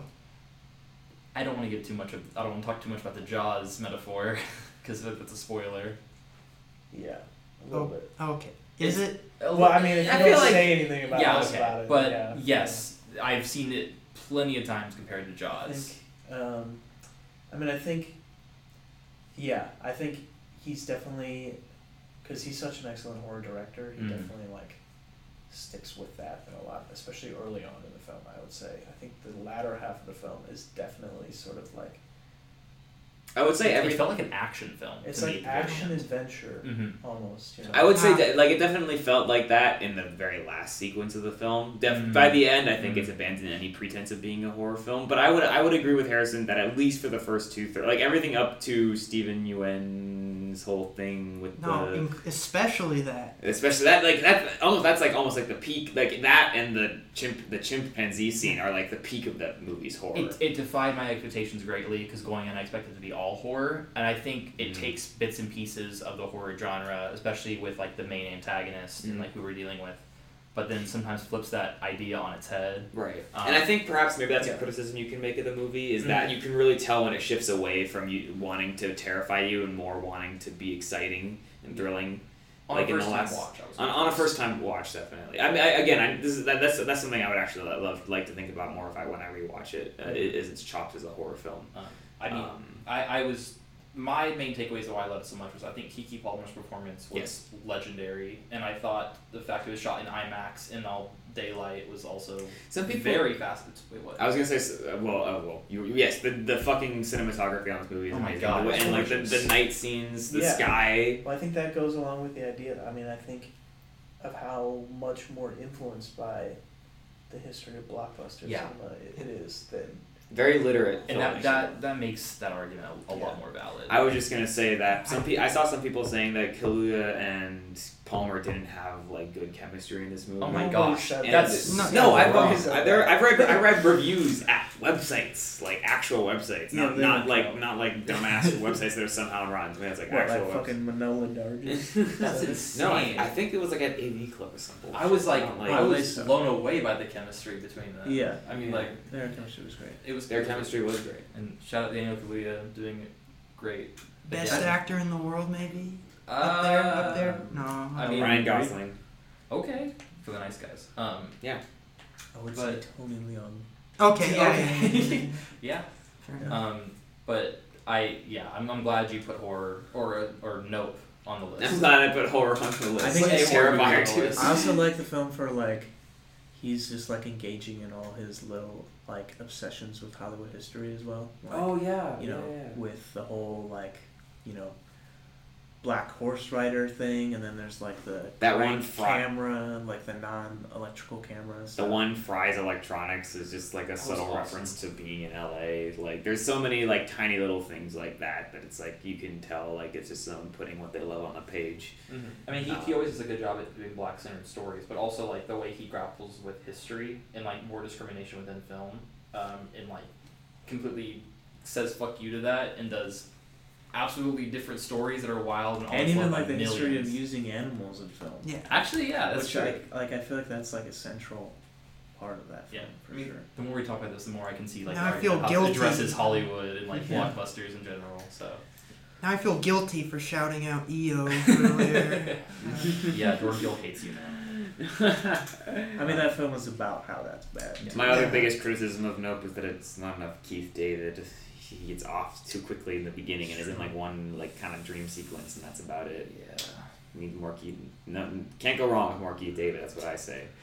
But yeah, great pick. I mean, I would have had it as an honorable mention. Yeah. you didn't have it I- on the list for sure. I had it as an honorable mention, but Yeah. I'm glad we could wait till now. Again, again, like Nope at least got actually like Nope would probably be up if Nope actually did get a lot of talked about when it came out. I think mostly because it was a Jordan Peele movie. and Mhm. Jordan Peele has a lot of like street cred amongst like people who watch movies. Mhm. But uh, I, f- I feel I wish Nope was another film that I wish got more recognition. Absolutely. Certainly amongst uh, cri- like critical top ten lists. Yeah, and, I and mean, then like, also it was a shit. huge. I feel like it was a pretty big cultural thing, and it made a bunch of money. It it, it definitely it it. it but it just like it was a box office success, but it didn't. it. I don't think it was a big as big a cultural thing as Get Out or no for sure. And I think part of that was because it was than us. it was it, it was remember like it was still Wasn't us bigger? Like it, it didn't. Well, I, Us was kind of a big deal too. I mean, I, th- that's the thing. Is Uh, like, Us is he's a sophomore unique effort. filmmaker in that he's like, he's definitely an art house filmmaker, and he has that art house audience who loves him. But he's Mhm. also like it's like Christopher in- Nolan. I feel in where like, it's like a thing like a popular Right. genre, but then also he has the black audience, um, and so he's like he has a unique audience that I think it's insane that he continually like just he's one of the most interesting directors on the, like like quote unquote new director. I mean new new Yeah. directors no, no, you watch. say that. It's Like relative. Like, cause like, like obviously, three films in is more films than most people will ever have in their lifetime. But like, in the span of like what we call the greats, that's quite early on. So like, he's just gonna be a great guy to watch. I for feel. sure. Last thing I'll say, I think watching Nope was also one of the most fun theater experiences ever. I'm Everyone glad I made it. Made it. It was so- decision to everyone was it. There's that lady who was like She was "You shouting. acted like so- a white person. I, I, I was, I was more just like impressed. Like she called out every single thing that was like wrong. It's like don't go in there, don't do that thing. And I'm like, yeah, that's awesome. It's super fun. Don't don't get sucked into the alien spaceship. Hey! Sorry, is this, this is an alien. This sarcastic, is or do you actually movie. enjoy when that happens? Mhm. I, I- think, I, think I- it's fun. I didn't enjoy it, but it Maybe. was fun. Mhm. I mean, in the I, moment. I didn't say I enjoyed it. I said it was fun. Okay, but I think we can move on to I guess Harrison's number seven now. Alright. Babylon. Babylon, Babylon. by Damien Chazelle. Uh, I think it's it's a difficult one to talk about. It's very uh, controversial, but I think whether you like it or not, you have to respect that he got that hundred million dollars or whatever and just fucking kamikaze it into the ground. like he was, ne- it was never going to make money. It opens with a bunch of elephant shit. It was never gonna get an Oscar either. Mhm. So it's just in this weird like liminal space of it's like it's this crazy expensive movie that's like for him Mhm. and him only, and somehow he got that money. I think Damien Chazelle did a good job the last ten years. If they said the movie was Uh, was directed by the guy who made La La Land and not directed by Damien Chazelle, I think more people would have gone and seen it. Well, I, I think he did a really good job the last 10 years of like pretending to be a normal guy just so he could get Babylon money and drop that. But uh, and I, I should explain what Babylon's about, I guess. Uh, it's, I mean, there's like a bunch of main characters. They're all like silent era film stars and some behind the scenes people as well. Uh, and it just follows them along as uh, the jazz singer comes out, unheard of film. Uh, and No one's heard of we it. got sound in our movies now, and how does that change the landscape of everything? Um, but like, okay, again, there's this line in the movie that felt pretty prophetic to me almost, of like Brad Pitt's character is talking to his like eighth wife or whatever, and uh, she's like a Broadway actress. He's you know Hollywood actor on the down and out, and he says like if you make something that a thousand people enjoy, it's a success. If I make something that a thousand people enjoy, it's a flop. Mm. And and again, that's just what I enjoyed about this. Like, The relativism in the entertainment. yeah, I don't know.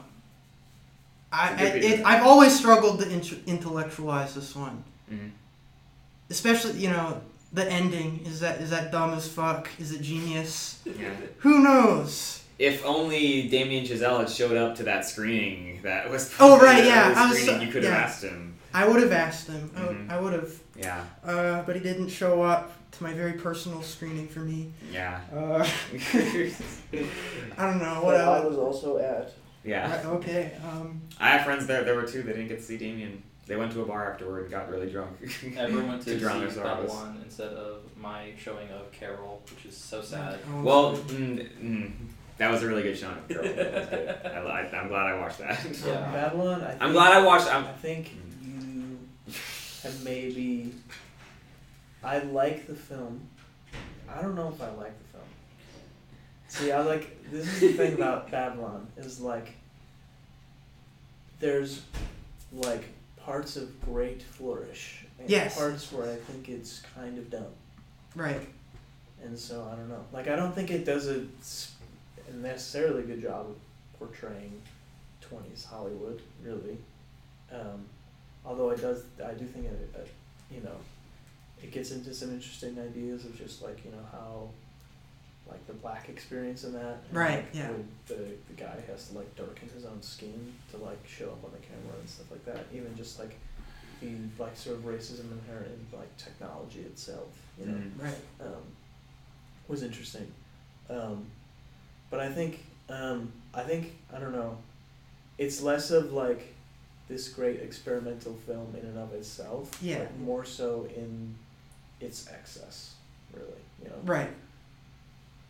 Which I don't know. Maybe that's what you like about it, which is fair.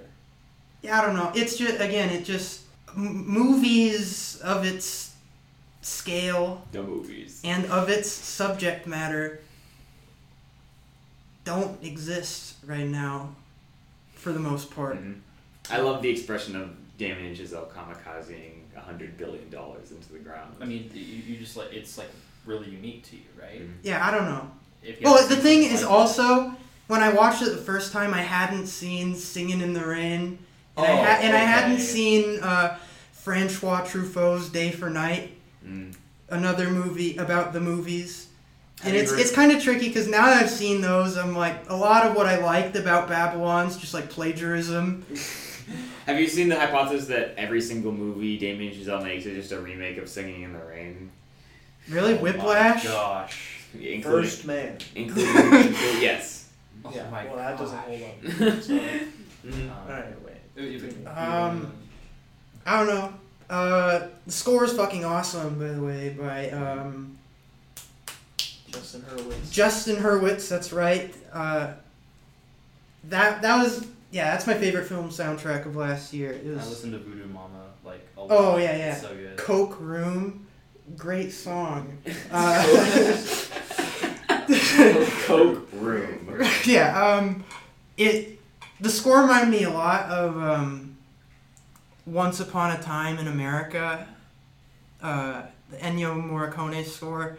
Of it's just like these same like five songs, just repeated over and over, but retrofitted to the scene and the era and how these like feelings evolve over time.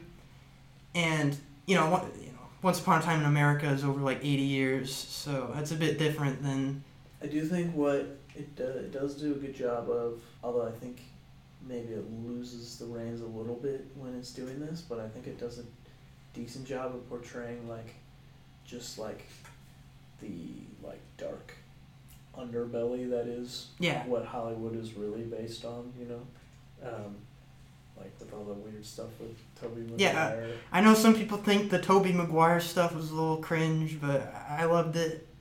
I don't know how you you wouldn't I don't think you could describe it as cringe. Alright. but it would be like I think there's other things that you could use to describe it. But it's I think yeah I think I respect his, um, you know, willingness to sort of delve, like, to say like, wow, this is a fucking evil place. Like, Yeah. not even just in the way of like, wow, they're so restrictive to artists. It's like there's act, they're just the people who run it are bad and like in deeply evil ways. You know. And that's okay. That's another thing. It's like I feel like the movie's about that great contradiction of it too. Yeah. That like Hollywood sucks, but like it gave us Avatar. Yeah. Eh, it, so it's so like- it was all worth it. It's the combination of the dream with, you know, the nightmare. And I, the, I guess the one thing that I just think other movies have done that Better. in better Yeah. ways, such as No, again, I've I've Drive. seen better movies since then. Yeah. I've seen Mulholland Drive since Babylon came out, and I still haven't seen Babylon. I or what? What the takeaway from this conversation is? You should go watch Mulholland Drive. That's a good idea. Mm, Um, Okay. Mulholland Our Drive is listeners. actually my number one spot. and Singing in the Rain. Uh, yeah. I, lo- I love Singing in the Rain. I do want to watch Singing in the Rain. Have not I, seen it? I've It's, not it's seen- like my favorite musical movie, even it's- with it- the Young Girls of Rochefort. So, um, the young. Okay. That's I was just doing a callback. I was doing a callback. But. Um, do we want to move on? Yeah, we to can, we can Harrison? move. Oh, to me again. With- okay. His number six film, which is actually my number ten and PJ's number nine, it is The Northman, which All right. is very good. So this is actually just a through line. Again, another thing I appreciate.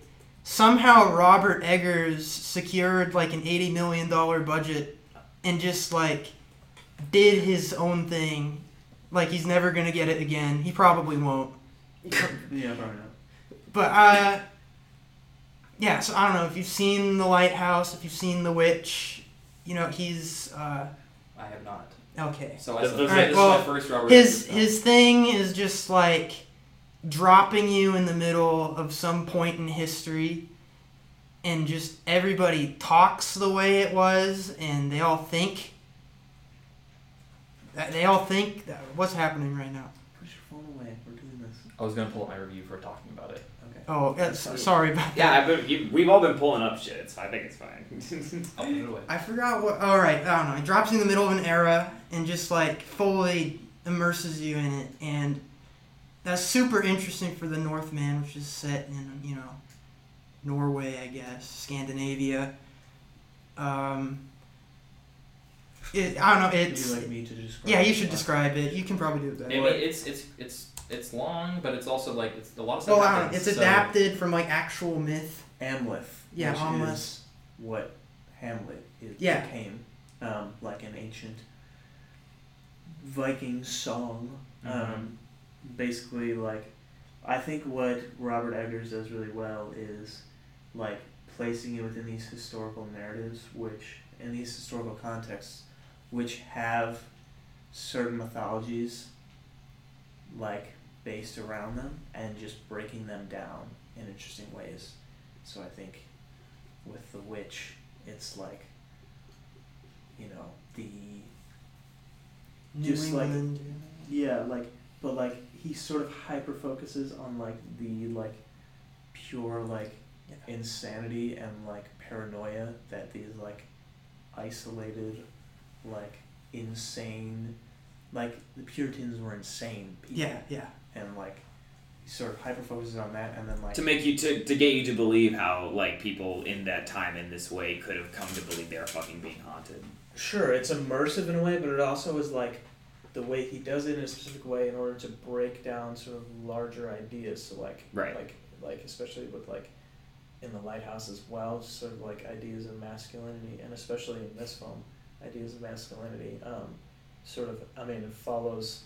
Well, Amleth is. Yeah. Alexander Skarsgård. Um, you know, I mean, if you know the story of Hamlet, it's about the same as Yeah. that. Like He's- Takes place in Iceland. I've Yeah. I've, I've explored. young boy father gets cooed by his father's brother, um, who takes his mother Yes.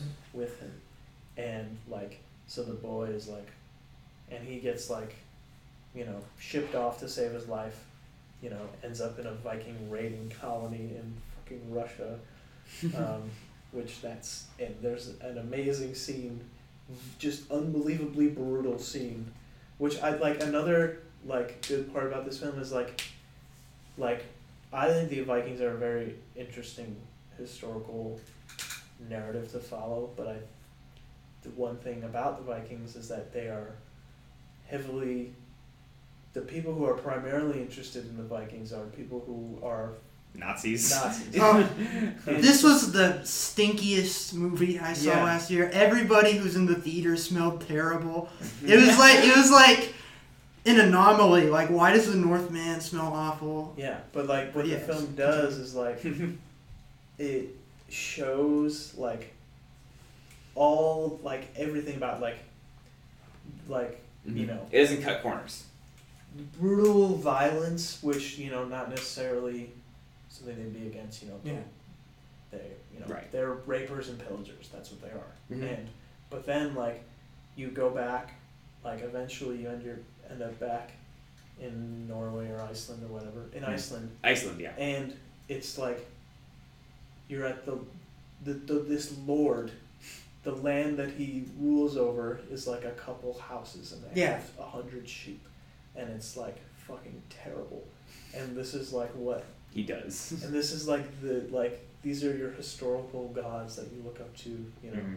these are like yeah i don't know he just breaks down these historical narratives in really interesting ways Mhm. I thought um, to me, I I had a great experience watching this with my family, but it was like in a in a, in a very uh, it was it was at home, but it was like in a theater room back in Texas. So like that, my parents moved recently, so it was a nice big theater room, um, living room, not like an actual dedicated room. But my my point being that.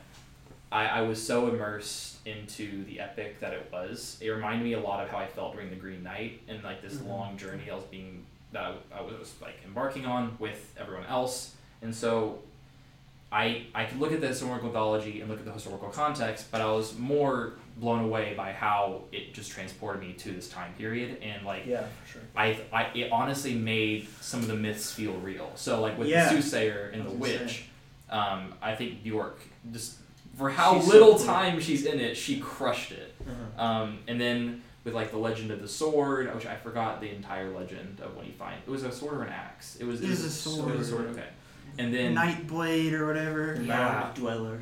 and like it wasn't in a remarkable play. It wasn't like glowing like the sting or whatever. It, or it, it was just like this sword that had a legend attached to it, and I was I loved that. And then by the end, like Valhalla, I would say I think was very very well done because everything up to that point was ambiguous as to whether like the myths were being brought to life. Yeah, it's yeah, it's super immersive for sure. Like I think, like he makes like for like because for them, there's no separation Yeah. between mm-hmm. the what their spiritual world was and the real world. So like, you know, you see like the flight of the Valkyries in a dream, like So you see cool. him hanging from the tree uh, of life, and like, you know, it's it is super cool, and it's like, you know, I think it does a really good job of also like getting at some of the cultural elements as well. Like, we watched like a whole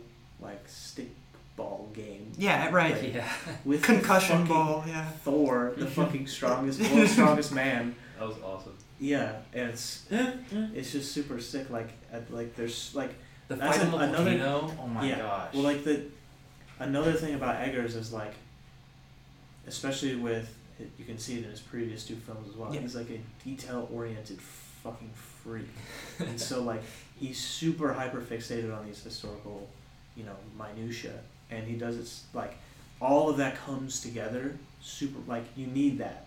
I mean, I think it also adds to the fact that like the cast is fucking insane and everybody Right. comes together and like just is amazing. Mhm. Um 'cause because like you need that for it to be believable as well. But like, yeah, I, I just think he's so hyper focused on the details that like it makes the expansiveness of the epic more like you need all those sprinkled throughout. in order for that to I'm so. I'm so glad you had this so high on your list. It, it was just such a it was such a good watch. Yeah, I love and, this film. and on a character level, like Amleth is so stupid. yeah, And I Yeah. feel like the whole movie is just about this guy who thinks he's undergoing this epic journey. And then it's just as anticlimactic as it can possibly Yeah. be at every single turn. It totally breaks like- down the revenge narrative. Yeah, and it's just like again, it's like I'm gonna reclaim my kingdom. Okay, it's like two houses, whatever. I'm still gonna do this. I'm gonna get my epic sword. I'm gonna Yeah. fight a massive monster, and then you know, again, it's just he just picks it up.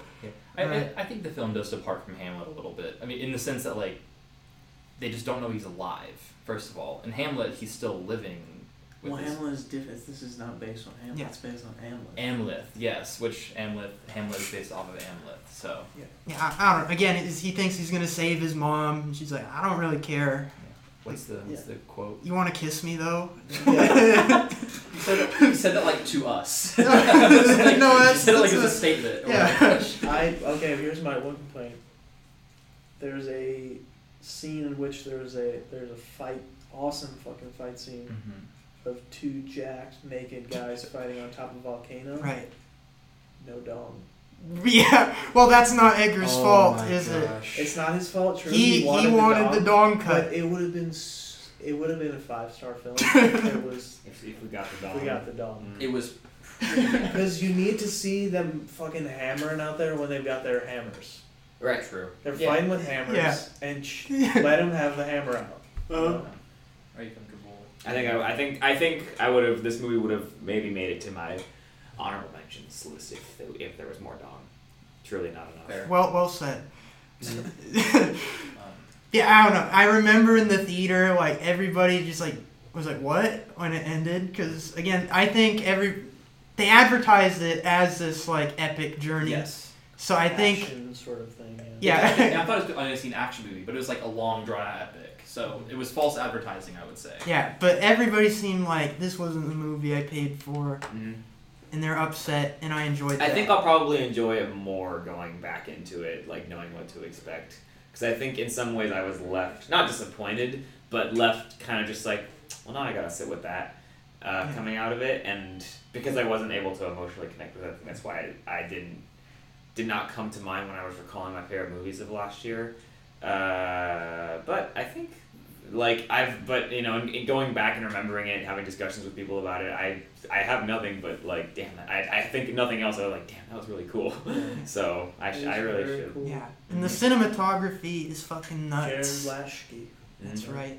I do love that this film does commit to like oh, yeah, I've I've for I had to read for a class a lot of like old Norse tales and like not like mythology but uh, I guess some of it's mythology but like just like random like stories that were like written down either by like usually by like monks or something like that. And a lot of them are just like sometimes something interesting happens like once in the entire story but most of it's like all right well we gotta establish this colony here and then we gotta like be on this boat for like three out three months of our lives or like years at a time to just get from one place to another and i think this film kind of commits to commits to that that those same sensibilities in some ways and i think I, and I, and I definitely like that that it's roger robert is it robert eagers Robert Eggers. Robert Robert Robert E. Roger Ebert. Um, Ro- yeah, I, I like he's very. I think he's, he's a very very good like historical period piece filmmaker and Sure. like he, approaching like the subjectivity of a lot of the people in these periods.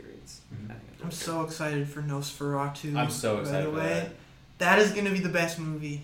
ever. Ever. the best, the best movie. Yeah. I also think she's not the best part of the movie, but I think Anya Taylor Joy in this film is like I think one good of her best suited roles in that she looks like an alien. she plays a crazy witch with like real powers, Yeah. which is super sick. Mm-hmm. And, yeah, right. yeah, and so also Alexander Skarsgård get- got fucking yoked. right. He's enormous. See, seeing him like when he's on the boat, like doing, I was like, bro. He looks like a Like- beast because he's just like He essentially is. yeah. Because throughout the movie he's just dumb, He's just, he's just dunking on everybody father. he has to fight it- this whole movie. He killed I'll you, avenge you, mother, I father. will- I I will will save you, avenge you, father. mother, and I'll kill you, Fjolnir. Fjolnir. Fjolnir, Hell yeah. yes. Mm. Uh, Yeah, it's great. The Northman, Alright. baby. Cool. I guess we can move on to. Oh, okay. Shot. We'll move on to my number six film, Cha Cha Real Smooth. They play that in the film. Congrats. Yeah. Um, so yeah, no one had this on their list. I doubt anyone saw this. I wanted No, I saw it. I saw it. Okay, yes, let's go. On Apple Immediately wrong. Oh, that makes me so happy. Um, so for me, this is more just like a personal pick. Uh, Cooper Raiff, who is the director, he is from Dallas, Texas, which is where I'm from. Yo, Texas and moment. he the entire film is essentially and if you look at my review on the UW Film Club website I talk about how he literally is just this 20 something who like left college and is like trying to figure out what to do and the entire film is about this 20 something who just left college and went back home trying to figure out what to do next um, but I, I, I was completely blown away, and I think he's going to be one of the next big filmmakers, truly. Uh, he did one other film I know, the funny title. Shithouse. Shithouse, yeah. Um, but I think it's it's got a really great actress in it, Dakota Johnson. and the the whole the whole movie is he his friends are going away they're doing other stuff. He went back home to try to figure out what to do next, and so he eventually gets roped into the business of doing party planning, but more he's the party starters for like bar mitzvahs and bat mitzvahs. So he goes around uh, trying to like make conversation with people and get people on the dance floor and gets paid for it by like all the uh, the Jewish mothers in the community and like it quits his job at like the mall that he has to like do this full time. And it's more just him like reconnecting with his family, his stepdad, his brother, and then making a new relationship with Dakota Johnson's character and Dakota Johnson's daughter, who I really want to see more of. I thought she did an amazing, amazing job in this film. Um, but yeah, it's it, it, it didn't get a super wide release. Um, and again, it's a pretty low budget film. Cooper Raiff is still new on the scene, and I, I want to see more of his work. Thought it had some great moments and great conversations between characters with some dialogue that you don't get to see in a lot of high budget films nowadays. Um, and I think if he was given much more of a budget, he could do something even better. Um, and for some reason, I don't know why, I, I he actually wore a, a jacket for HP Cheer, which is the high. I went to Highland Park High School, so he wore that jacket because his sister went to Highland Park, uh, just like where I went to, and I thought it was a little cool little Easter egg in the movie. So, uh, it, for me, it was just personal because he shows a lot of Dallas love in this film, and he also plays like a really nostalgic song for a middle school dance in the opening of the movie. I was like, damn, you hit me in the feels right now. Mhm. so What song? was yeah, it was it was the show goes on by Lupe Fiasco, Oh, and I'm like I remember hearing that at like middle school dances, like crushes that just do not like you back, and like all that stuff. It was like a wave of nostalgia washed over me, and it's, it, it felt very like it was almost calling me out. So I, I, I, I felt a connection to his writing and his directing, and I wanted to more so put this on the list to give him a platform and let people know about his films. But I'm glad y'all also saw it. What y'all think? I think there's that there's something up with this man that he keeps casting himself as Yeah. like the handsome, plucky rom com lead. But like it kind of worked for me, so he can get a pass for being a bit of an egomaniac. Uh, otherwise, this is just like good rom com. Like it, you know, it, it sticks to the basic formula, but it's like the best version of this formula. I really liked it. Yeah, it was pretty good. Um, you know, like a nice little tight comedy drama type thing. Um, I like Dakota Johnson Yeah, I, I, I a don't know. variety The, of reasons. I thought the ending scene was was pretty emotional too, just because like Oh yeah. eventually like there's this big realization in the relationship, um, but I thought it was like handled really well. Because it's you like Rohan's favorite movie, by the way. Cha Cha Real Smooth, really? He Well- wrote the actual review for this movie on the website, by the way. Great. Yeah. Then Oh, did a you just kinship there. steal credit for that? Like, Nope. go read my review on the Did not, uh, I go looked read it up and Rohan's I was review. Like, I'm pretty sure he did. okay. Uh, well, I guess I didn't read that review, but adding on to it, I just I I Yeah. really liked it, and again, I wanted to shout it out again. Shout out Dallas. So it's so. So I think with that, we actually can go right back again to Harrison. Uh, really, I thought you were five. Pinocchio. Well, if we're going Oh, in the okay. order that we're going, All right, never mind. Harrison's All right. number five film, which also no one had on the list. It was. All right, it is Cinema. Pinocchio, directed by Robert Zemeckis. What the, what the heck? From Disney. no, it's like it's the uh, full title is Guillermo del yeah, Toro. Guillermo del Toro's Pinocchio. This Guillermo's is Pogonocchio. This is another movie that has a really interesting Pinocchio's production. Guillermo del Toro. has a really interesting production history. It's been like in hell for like 20 years straight. No, 15, 15 years, excuse me. Don't want to exaggerate. Mm. Uh, this is like Del Toro's passion project. I'd, I'd pretty comfortably say that. Because he's, he said in an interview that his favorite novels are uh, Frankenstein and Pinocchio, which is. And he incorporates the themes of those. adult man. That's right. Okay, I didn't want to say it. Okay. I didn't want to say it, but yeah, We like him still. He he incorporates that stuff into all of his movies. Um, you know, kind monsters and what have you. He does love his monsters. That's right.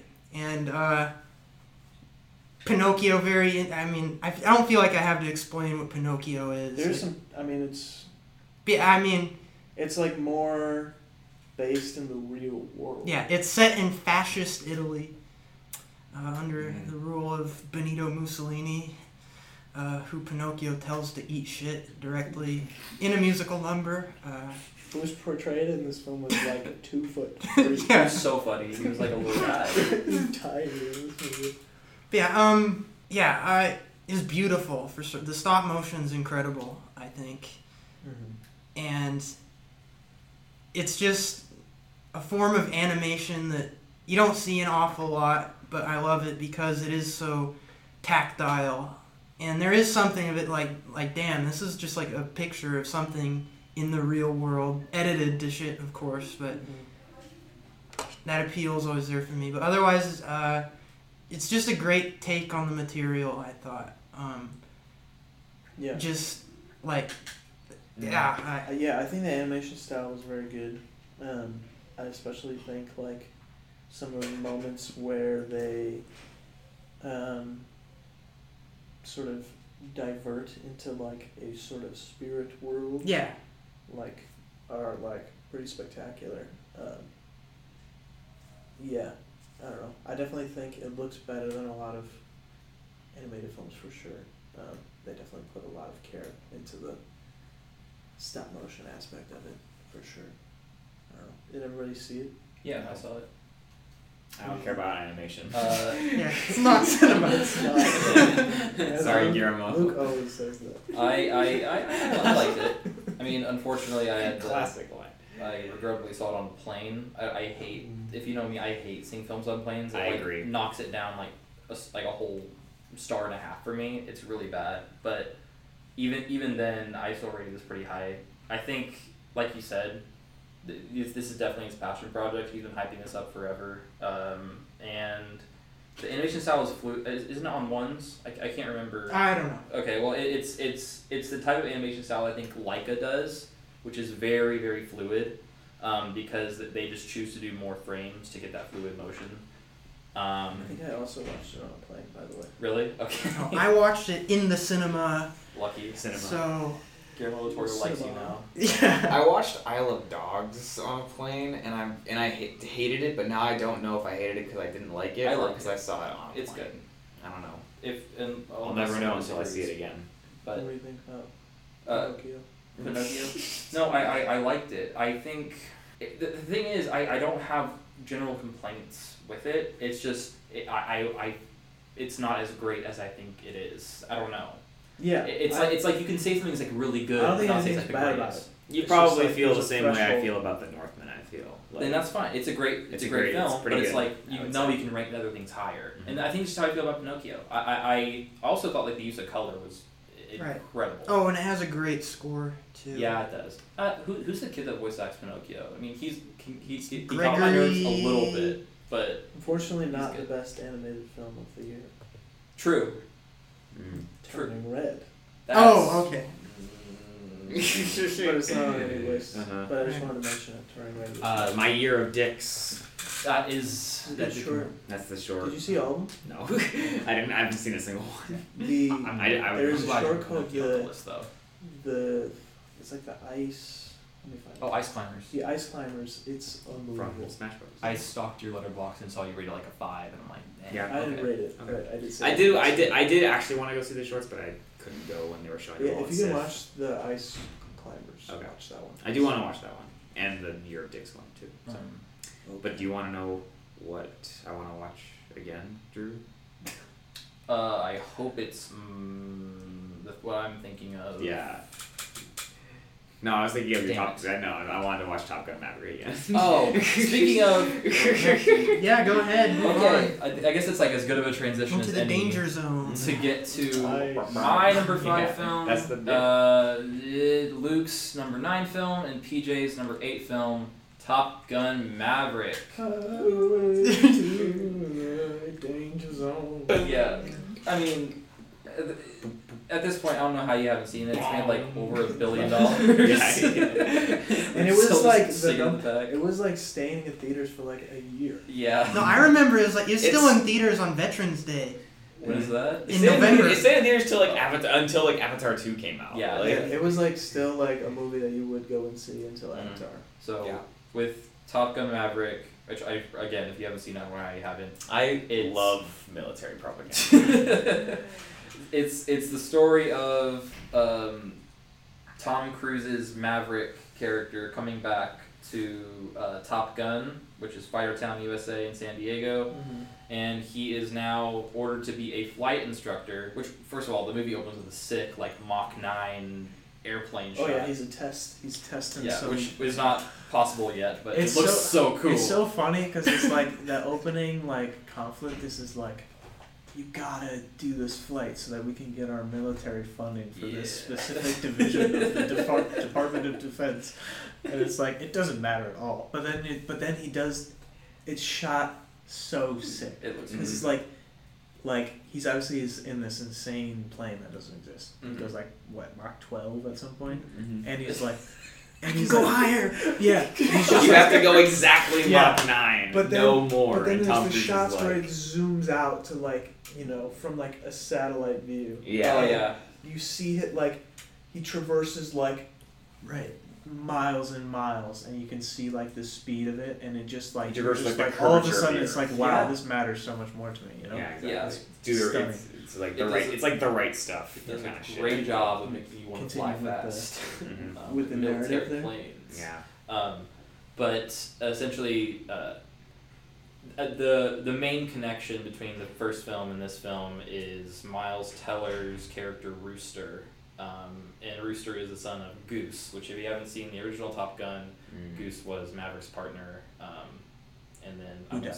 Say- He died. He, yeah. Um, He, whoops. And so 1986. there's there's there's more tension that is revealed throughout the film of why Rooster and Maverick don't actually like each other. Um, but the, the, the whole movie is a training mo- like, segment of like Maverick actually training all the uh, cadets, whatever, Yeah. to go on this insane mission um, where they're trying to bomb a missile base in a mount like in a valley. yeah So, but if you don't like the plot, doesn't matter. It's one of the most beautiful movies you've ever seen with insanely fast planes. Yeah. And I saw it at Screen X at Regal, and so I saw like the HUD of the plane like stretched out to 270 degrees, and it was awesome.